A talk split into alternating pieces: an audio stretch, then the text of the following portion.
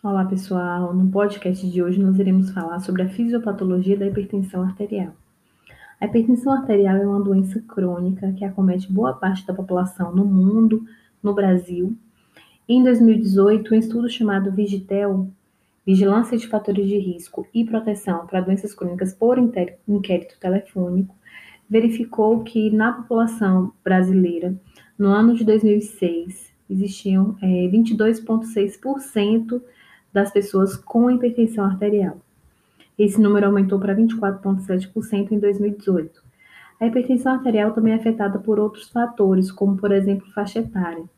Tem sido evidenciado que quanto maior a idade, maior é o risco para o desenvolvimento de hipertensão arterial. Indivíduos com idade superior a 65 anos de idade, eles são mais acometidos por hipertensão.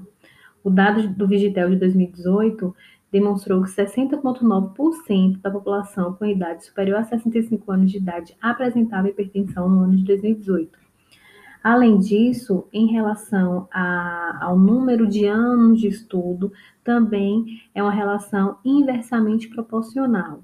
Quanto maior os anos de estudo, consequentemente, maior risco, menor risco para o desenvolvimento de hipertensão arterial. O Vigitel, em 2018, verificou que pessoas que tinham 12 ou mais anos de estudo, elas tinham um percentual menor, uma chance menor de desenvolver hipertensão arterial. Além disso, o Brasil hoje conta, já tem cerca de, de 14 anos, que o Brasil ele conta, através do Ministério da Saúde, com um programa de distribuição de medicamentos para indivíduos que têm doenças crônicas, como, por exemplo, hipertensão arterial. Esses medicamentos são distribuídos na farmácia popular. E um levantamento feito em 2016 verificou que, que o número de pessoas que têm acesso a esses medicamentos é, através da farmácia popular tem aumentado, evidentemente. Em 2006, 348 mil pessoas é, utilizavam, né, tinham acesso a medicamentos é, distribuídos pela farmácia popular. Esses números aumentaram bastante em, em 2016 cerca de 14 milhões 465 mil pessoas tinham acesso a medicamentos distribuídos de forma gratuita na farmácia popular. Então, através do Ministério da Saúde, essas pessoas, os portadores de hipertensão arterial, têm acesso à medicação é, para o tratamento dessa doença. O Vigitel ele ainda mostra, ele ainda apresenta, nesse ano de 2018, que no Brasil existiam cerca de 34 mortes por hora é, devido a complicações da hipertensão arterial, como por exemplo as doenças cardiovasculares. No dia, o total era de 829 óbitos, e ao final do ano, ao final do ano de 2018, 302 mil óbitos foram identificados por conta de complicações da hipertensão arterial, caracterizando as doenças cardiovasculares. Além disso, tem sido evidenciado que o número de pessoas acometidas por hipertensão arterial é muito maior entre o gênero masculino. Então, os homens são mais acometidos é, pelo, pela hipertensão arterial. Além disso, os homens eles consomem mais sal na alimentação, mais do que o necessário. Cerca de 90%, 90 dos homens consomem mais sal do que o necessário, enquanto que 70% das mulheres consomem uma quantidade exacerbada de sal, que é um fator de risco para o desenvolvimento da hipertensão. Desse total de pessoas, mais de 80% deles consideram que o consumo de sal está adequado. Então, é aquela questão. É, o paladar do brasileiro em si, ele é habituado para consumir grandes quantidades de sal. Então, quando esse indivíduo ele consome uma alimentação que é normossódica, ele vai sentir a diferença porque o, paladar já está habituado a altas quantidades de sal na alimentação. Falando um pouco agora da definição da doença, como eu falei a princípio, a hipertensão arterial é uma doença crônica, é uma doença multifatorial e é caracterizada por elevação nos níveis pressóricos. Para ser considerado hipertenso, o indivíduo precisa ter uma pressão arterial sistólica maior ou igual a 140 milímetros de mercúrio e uma pressão arterial diastólica maior ou igual a 90 milímetros de mercúrio. A pressão arterial é resultado é, de dois, é, dois fatores: do débito cardíaco. O que, que significa débito cardíaco? É a quantidade de sangue que o coração consegue bombear por minuto. E também da resistência vascular periférica, que é a pressão que esses vasos sanguíneos exercem contra o fluxo sanguíneo. Então, a gente tem como resultado a pressão arterial. De forma geral, essa pressão arterial é caracterizada pelo fluxo sanguíneo, pela força que o fluxo sanguíneo vai exercer nas nossas artérias. E temos dois tipos de pressão arterial, a sistólica e a diastólica. A pressão arterial sistólica está relacionada com o potencial de contração do coração. É quando o coração consegue bombear sangue para os vasos sanguíneos. Enquanto que a pressão arterial diastólica ela está relacionada ao relaxamento do coração. É o momento em que esse coração ele recebe o fluxo sanguíneo que vem é, dos outros tecidos. No que diz respeito à fisiologia, à fisiopatologia é, do controle da pressão arterial, nós temos três tipos de resposta: a resposta imediata, a resposta a curto prazo, a resposta a médio prazo e a resposta a longo prazo ou resposta tardia para o controle da pressão arterial. Lembrando que essa alteração na pressão arterial ela é resultado de uma alteração do volume sanguíneo. Inicialmente, nós temos uma resposta imediata, uma resposta curta, onde é observada uma compensação cardiovascular. Ou seja, o sistema cardiovascular ele vai trabalhar para manter, para normalizar os níveis pressóricos adequados. Então, esse sistema, esse sistema cardiovascular ele vai trabalhar numa medida compensatória de vasodilatação ou vasoconstricção das arteríolas, com o intuito de aumentar ou reduzir a pressão até que esses níveis estejam adequados. Por exemplo, quando a pressão arterial ela está baixa, o sistema cardiovascular ela vai trabalhar no, ela vai trabalhar no sentido de promover vasoconstricção das arteríolas com o intuito de aumentar a pressão arterial até que esses níveis alcancem a normalidade. O inverso também é verdadeiro. Quando a pressão arterial está elevada, o nosso sistema cardiovascular ele vai trabalhar promovendo vasodilatação, de forma que a pressão arterial reduza e alcance a normalização. Na resposta a médio prazo, a gente tem a atuação de alguns hormônios que são importantes também, que vão contribuir para essa, esse, esse controle da pressão arterial. As catecolaminas, prostaglandinas, óxido nítrico, que é um é vasodilatador natural, angiotensina e outros hormônios que vão colaborar para vasoconstricção ou vasodilatação, contribuindo para a normalização dos níveis pressóricos.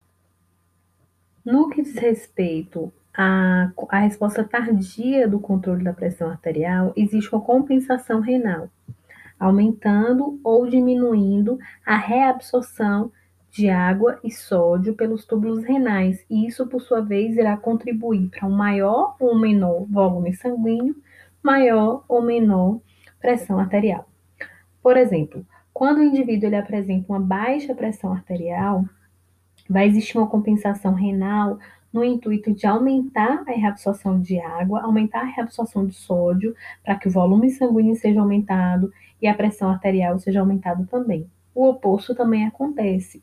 Quando a pressão arterial está aumentada, esse, esses mecanismos de reabsorção de água e de sódio irão reduzir com o intuito de diminuir os níveis pressóricos. No que diz respeito a essa compensação tardia, a essa compensação renal, nós podemos destacar o sistema renina, angiotensina, aldosterona. E normalmente esse, esse sistema ele vai ser ativado quando a pressão arterial está reduzida. Como é que isso acontece? É, essa redução da pressão arterial ela vai causar uma diminuição da perfusão renal, que por sua vez irá contribuir para a maior produção é, de uma enzima que é chamada renina, através da conversão da pró-renina em renina pelas células justaglomerulares do rim. Essa enzima renina, no plasma, ela catalisa a conversão de angiotensina 1, de angiotensinogênio, desculpa, que é um hormônio produzido pelo, pelo fígado, em angiotensina 1. Essa angiotensina 1, ela ainda não está, ela tem uma função, uma atuação biológica muito pequena. Então, ela precisa passar por outro processo de conversão. A angiotensina 1 vai ser convertida em angiotensina 2 através de uma enzima, que é chamada ECA, enzima conversora de angiotensina. Essa ECA, essa enzima, é produzida pelos pulmões irá colaborar para a conversão de angiotensina 1 em angiotensina 2. Essa angiotensina 2, ela trabalha, ela atua de diferentes formas. Ela atua diretamente no rim, no córtex suprarrenal dos rins ali, estimulando a liberação de um hormônio, que é a aldosterona. Esse hormônio, por sua vez, ela atua nas células do, do túbulo renal, contribuindo para uma maior reabsorção de sódio, uma maior reabsorção de água. Isso colabora para o aumento de volume sanguíneo e o aumento de pressão arterial. A angiotensina 2, ela também pode atuar diretamente no hipotálamo, aumentando a secreção de um hormônio, especificamente na hipófise, aumentando a secreção de hormônio, que é o ADH, hormônio antidiurético. E esse hormônio é importante porque ele irá é, estimular a, a, reabsorção de água, porque é o hormônio considerado o hormônio da sede, né? Então, ele estimula a reabsorção de água, por sua vez, a reabsorção de sódio, e isso favorece o aumento da pressão arterial. A angiotensina 2 ainda pode atuar diretamente nas arteríolas, levando à vasoconstricção dessas arteríolas, contribuindo para o aumento da pressão arterial. A hipertensão arterial normalmente é uma doença assintomática. Então, esses sintomas eles podem aparecer esporadicamente principalmente nos momentos onde o paciente ele apresenta é, ansiedade e aos poucos ele pode se manifestar. Tá? Quais são esses sintomas que estão atrelados a alterações de pressão arterial? Cefaleia, que é a dor de cabeça, tontura, palpitações e desconforto pré-cordial, que é o desconforto nessa região do peito.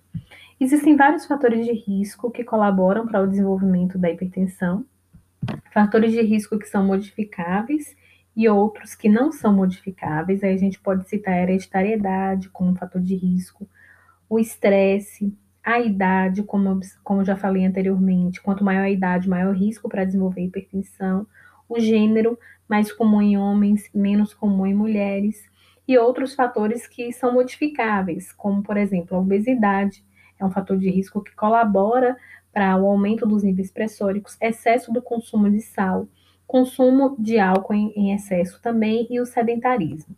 No que diz respeito à obesidade em si, já que nós já trabalhamos na disciplina sobre obesidade, e ela é uma patologia central para o desenvolvimento de várias outras complicações. Então, como a obesidade pode ocasionar hipertensão arterial? Por várias vias diferentes. A obesidade, é, o tecido adiposo em excesso, ele favorece a maior produção de um hormônio que é a leptina, que é considerado hormônio da saciedade, mas quando em altas quantidades, como por exemplo na obesidade, esse hormônio não consegue exercer as suas funções. Então, o indivíduo obeso, ele apresenta o que a gente chama de resistência à ação da leptina, e a saciedade não acontece. Então, na obesidade, a gente tem altas concentrações desse hormônio. Esse hormônio em excesso, ele colabora para uma ativação da atividade simpática, essa atividade simpática, por sua vez, aumenta a vasoconstricção e aumenta a reabsorção de sódio. Esses dois fatores podem aumentar os níveis pressóricos, favorecendo a hipertensão. Além disso, essa maior atividade simpática da leptina também aumenta a resistência à insulina. Essa resistência à insulina aumentada contribui para um aumento da insulina circulante na corrente sanguínea esse aumento de insulina também é um fator que predispõe a maior, a maior reabsorção de sódio pelos túbulos renais e, consequentemente, aumento da pressão arterial. Outro fator que a obesidade também pode colaborar para o desenvolvimento de hipertensão. Normalmente, pacientes obesos são pacientes que apresentam o que a gente chama de apneia obstrutiva do sono, que são aqueles pacientes que têm dificuldade de respirar, que têm o bloqueio da respiração, principalmente durante a noite. Essa apneia obstrutiva do sono, ela também aumenta a atividade simpática, também favorecendo a hipertensão. Por outro lado, a obesidade, ela também promove a maior liberação de um hormônio, que é chamado de cortisol.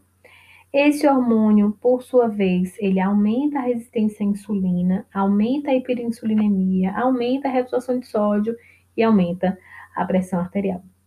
Então, a obesidade está relacionada com aumento de pressão arterial por várias vias, né? Que podem estar é, sendo independentes ou, ou, vias que estão é, interrelacionadas, como, por exemplo, a apneia do sono, aumento de leptina e aumento de cortisol como fatores que vão favorecer essa maior resistência à insulina e, por sua vez, o desenvolvimento da hipertensão arterial.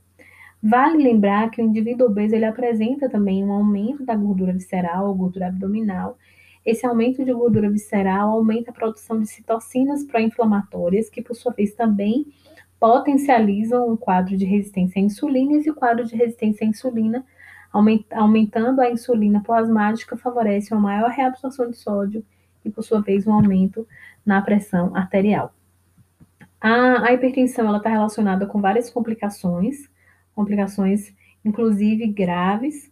Então, um paciente com hipertensão ele pode desenvolver morte súbita, é um paciente que pode ter infarto agudo do miocárdio, insuficiência cardíaca, acidente vascular cerebral, que é o AVC, doença arterial periférica, insuficiência renal. E normalmente essas alterações elas são potencializadas, elas são agravadas quando outros fatores de risco, além da hipertensão, estão é, são evidenciados nesse paciente, como por exemplo, é um paciente que tem também dislipidemia, obesidade abdominal, intolerância à glicose, diabetes, são pacientes que potencializam a chance de desenvolver complicações é, cardiovasculares como essas que eu citei. Em relação à, à, à hipertensão ainda, é, o cuidado do paciente que tem hipertensão arterial, ele preza, ele é, se respalda em alguns objetivos principais. Primeira coisa, é importante observar se é um paciente hipertenso, qual é a etiologia, ou seja, o que que ocasionou essa hipertensão arterial. A partir do momento que se sabe é, é, o fator de risco, né, o fator etiológico que contribuiu para o desenvolvimento da hipertensão, é importante, então, controlar esses níveis pressóricos e também controlar os fatores de risco que esse paciente apresenta. E aqui é importante investigar órgãos-alvo, é, é, é, a funcionalidade de órgãos-alvo, né? A funcionalidade do coração, a funcionalidade do fígado, do rim, como é que está a questão dos lipídios plasmáticos. Então, esse paciente precisa ser monitorado justamente para evitar o risco aumentado de complicações. É um paciente que vai precisar ter modificações do estilo de vida. A utilização de medicamento, ela deve ser orientada pelo médico, então não cabe ao nutricionista é, fazer essa, essa orientação. Então, o médico prescreve determinados tipos de medicamentos quando necessário para esse paciente, mas além disso, é importante que esse paciente modifique o estilo de vida, né? Se é um paciente sedentário, que faça atividade física, mude a alimentação para controlar esses níveis pressóricos. Então, a pressão arterial, ela é diagnosticada de algumas formas, tá? A mais comum é através da realização da aferição da pressão arterial, pensando naquele aparelho que comumente as pessoas é, encontram nos serviços de saúde, mas também algumas pessoas dispõem desses aparelhos em casa, que é o esfigmomanômetro. Tá? É um aparelho que vai aferir a pressão arterial e verificar a pressão arterial sistólica, a pressão arterial diastólica, a frequência cardíaca. E, inclusive, quando essa pressão arterial está alterada, é, o risco cardiovascular também deve ser considerado. É um método mais tradicional. Mas existem outras formas de, de, de, realizar o diagnóstico dos níveis pressóricos, se é um paciente que tem hipertensão ou não, como, por exemplo, a utilização do mapa, que é um processo de monitorização ambulatorial da pressão arterial. Eu vou explicar direitinho como é, mas eu acho que a maioria de vocês conhece, que é justamente quando essa pessoa ela vai com aquele aparelho, o mapa, né, para casa e em casa esse aparelho vai fazer a verificação da pressão arterial nas 24 horas, né? Então, vai monitorar aí quando o paciente está acordado, quando o paciente está se movimentando, quando o paciente está dormindo, e vai estabelecer critérios de pressão ali considerados normais. Então, esse mapa, ele pode ser monitorado aí na vigília, que seria o paciente acordado, ou durante o sono, e a gente tem metas para isso também. Então, na vigília, ou seja, quando o paciente está acordado, é esperado que essa pressão arterial sistólica ela esteja menor que 135 miligramas por, por é, milímetros de mercúrio e a pressão arterial diastólica menor que 85. Quando o paciente está dormindo, é esperado que essa pressão seja menor que 120, a sistólica, e menor que 70, a diastólica. Então, esse monitoramento é feito nas 24 horas. Um outro método também diagnóstico é através do MRPA, que é a monitorização residencial da pressão arterial. Então, aqui, é, esse paciente deve ser monitorado em domicílio também, e é feito o monitoramento por um tempo mais prolongado, mais que 24 horas, e é feito de forma é, é, sem horários específicos, ela pode ser feita de forma aleatória durante o dia, e normalmente o médico ou o próprio paciente ele pode identificar os melhores horários para aferição dessa pressão. Então, o ideal é que essa pressão esteja menor ou igual a 135 e menor que, é, a sistólica e menor que 85 a diastólica, tá? Eu posso até mostrar para vocês esses valores na nossa aula ao vivo.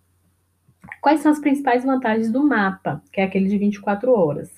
Ele consegue obter medidas variadas aí da pressão arterial nas 24 horas, permite que essa pressão seja variada, avaliada durante atividades habituais do paciente, então não há necessidade do paciente estar em repouso para aferição da pressão, ela pode ser verificada em qualquer momento do dia e também avaliada durante o sono.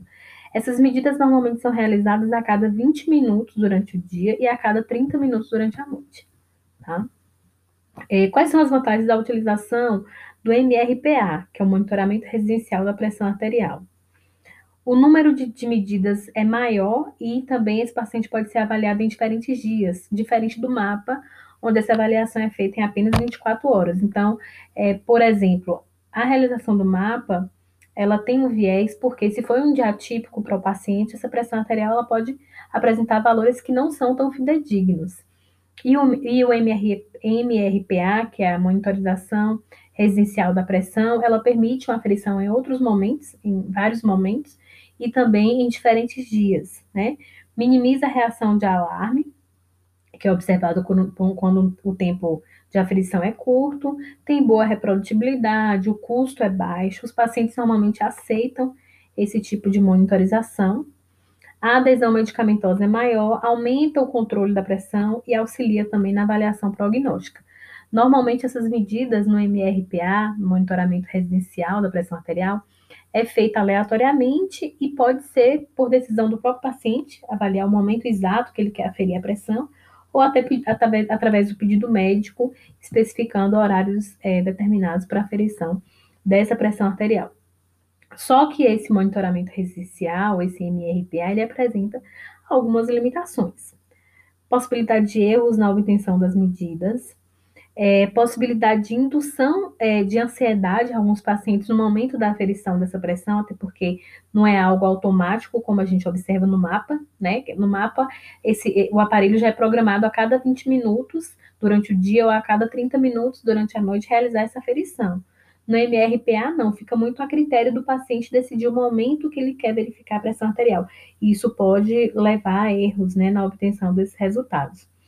Pacientes com arritmias normalmente eles não conseguem é, ter uma validação exata através desse controle, é, através do, do, monitoramento residencial.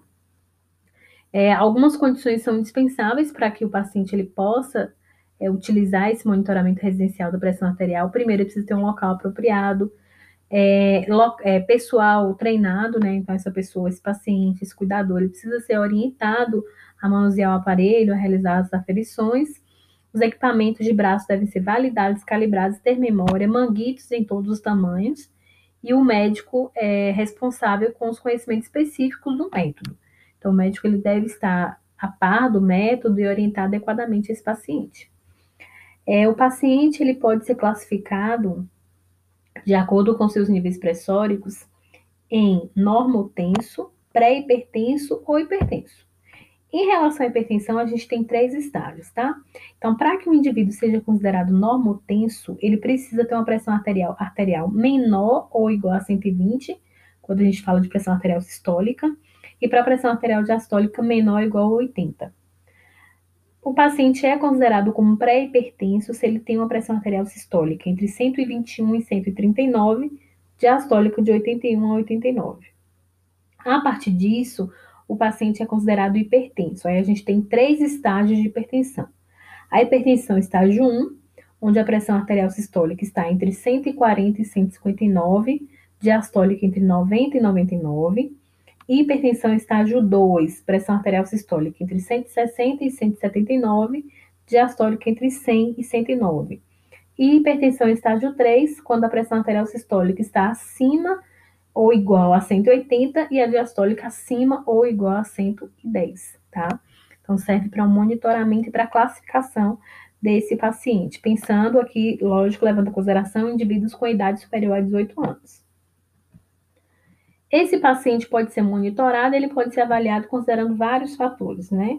Não só a aferição, utilizando lá os métodos tradicionais, utilizando o mapa, o MRPA, mas esse paciente pode ser monitorado de outras formas para avaliar aí, os níveis pressóricos é, e, por sua vez, as alterações no sistema cardiovascular através da história clínica e exame físico. Então, além de ser aferida a pressão arterial nos dois braços, é importante que esse paciente seja monitorado em relação ao seu estado nutricional, peso, altura, IMC, circunferência abdominal, visto que a obesidade e principal, a obesidade, principalmente a, a, obesidade visceral, está relacionada ao desenvolvimento de hipertensão e de suas complicações.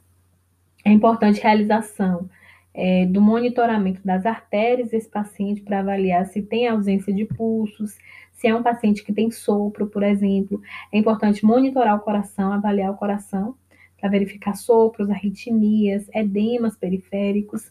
É importante observar a retina também, pode ser observado é, através da, da fundoscopia, justamente para avaliar se já existem lesões oculares decorrentes do aumento dos níveis pressóricos. Além disso, o médico ele pode realizar a palpação abdominal para avaliar, avaliar se é, os rins estão aumentados, isso pode levar, é, gerar né, um, um, uma, uma predisposição ao desenvolvimento dos níveis pressóricos alterados, visto que o rim está aumentado. Sopros abdominais ou torácicos aqui também permite avaliar alterações na aorta, por exemplo. Pulsos femorais diminuídos. Diferença de pressão arterial nos dois braços também pode ser algo que gere algum comprometimento nos níveis pressóricos. Análise de urina, principalmente para avaliar aí a presença de, de, de alguns fatores que vão predizer uma urina mais concentrada ou não, a liberação de alguns constituintes via urinária que não seriam esperados, isso pode demonstrar uma disfunção renal. Ritmo de filtração glomerular estimado, justamente para verificar se esses túbulos renais eles estão adequados no sentido de promover a filtração glomerular. Então, isso pode, é, a partir do momento que, que esse ritmo de filtração glomerular estiver alterado, pode indicar uma disfunção renal. É importante avaliar a glicemia de jejum, a hemoglobina, a hemoglobina glicada, justamente para verificar um aumento da glicemia e, por sua vez, se esse paciente tem um quadro de resistência à insulina. Contagem de colesterol total, frações e triglicerídeos, avaliação dos níveis séricos de outros parâmetros, como, por exemplo, creatinina, potássio, ácido úrico no plasma. Além disso, o paciente ele pode ter a realização também do, da radiografia de tórax, serve para avaliar principalmente quando o paciente ele tem suspeita de alguma doença cardíaca ou de alguma doença pulmonar, e normalmente ele é utilizado quando o, ecocardio, o ecocardiograma não está disponível, quando não é possível realizar esse exame, então a radiografia de tórax pode indicar um comprometimento da artéria aorta.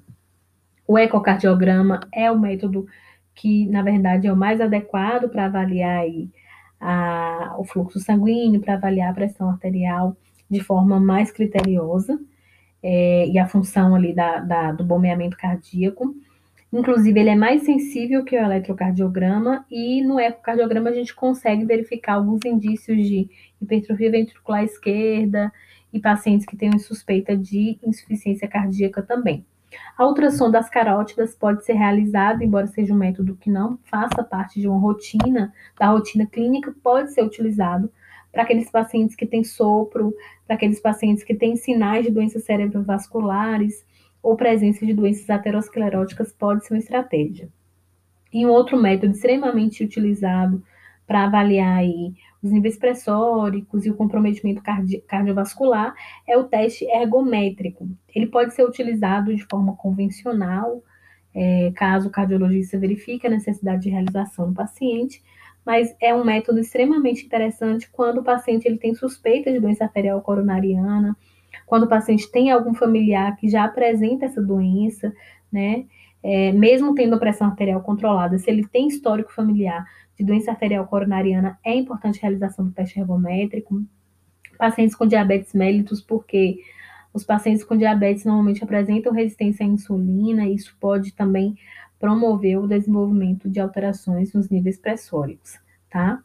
Em relação às formas de tratamento para hipertensão, são várias, a modificação do estilo de vida, como eu falei lá no início, né?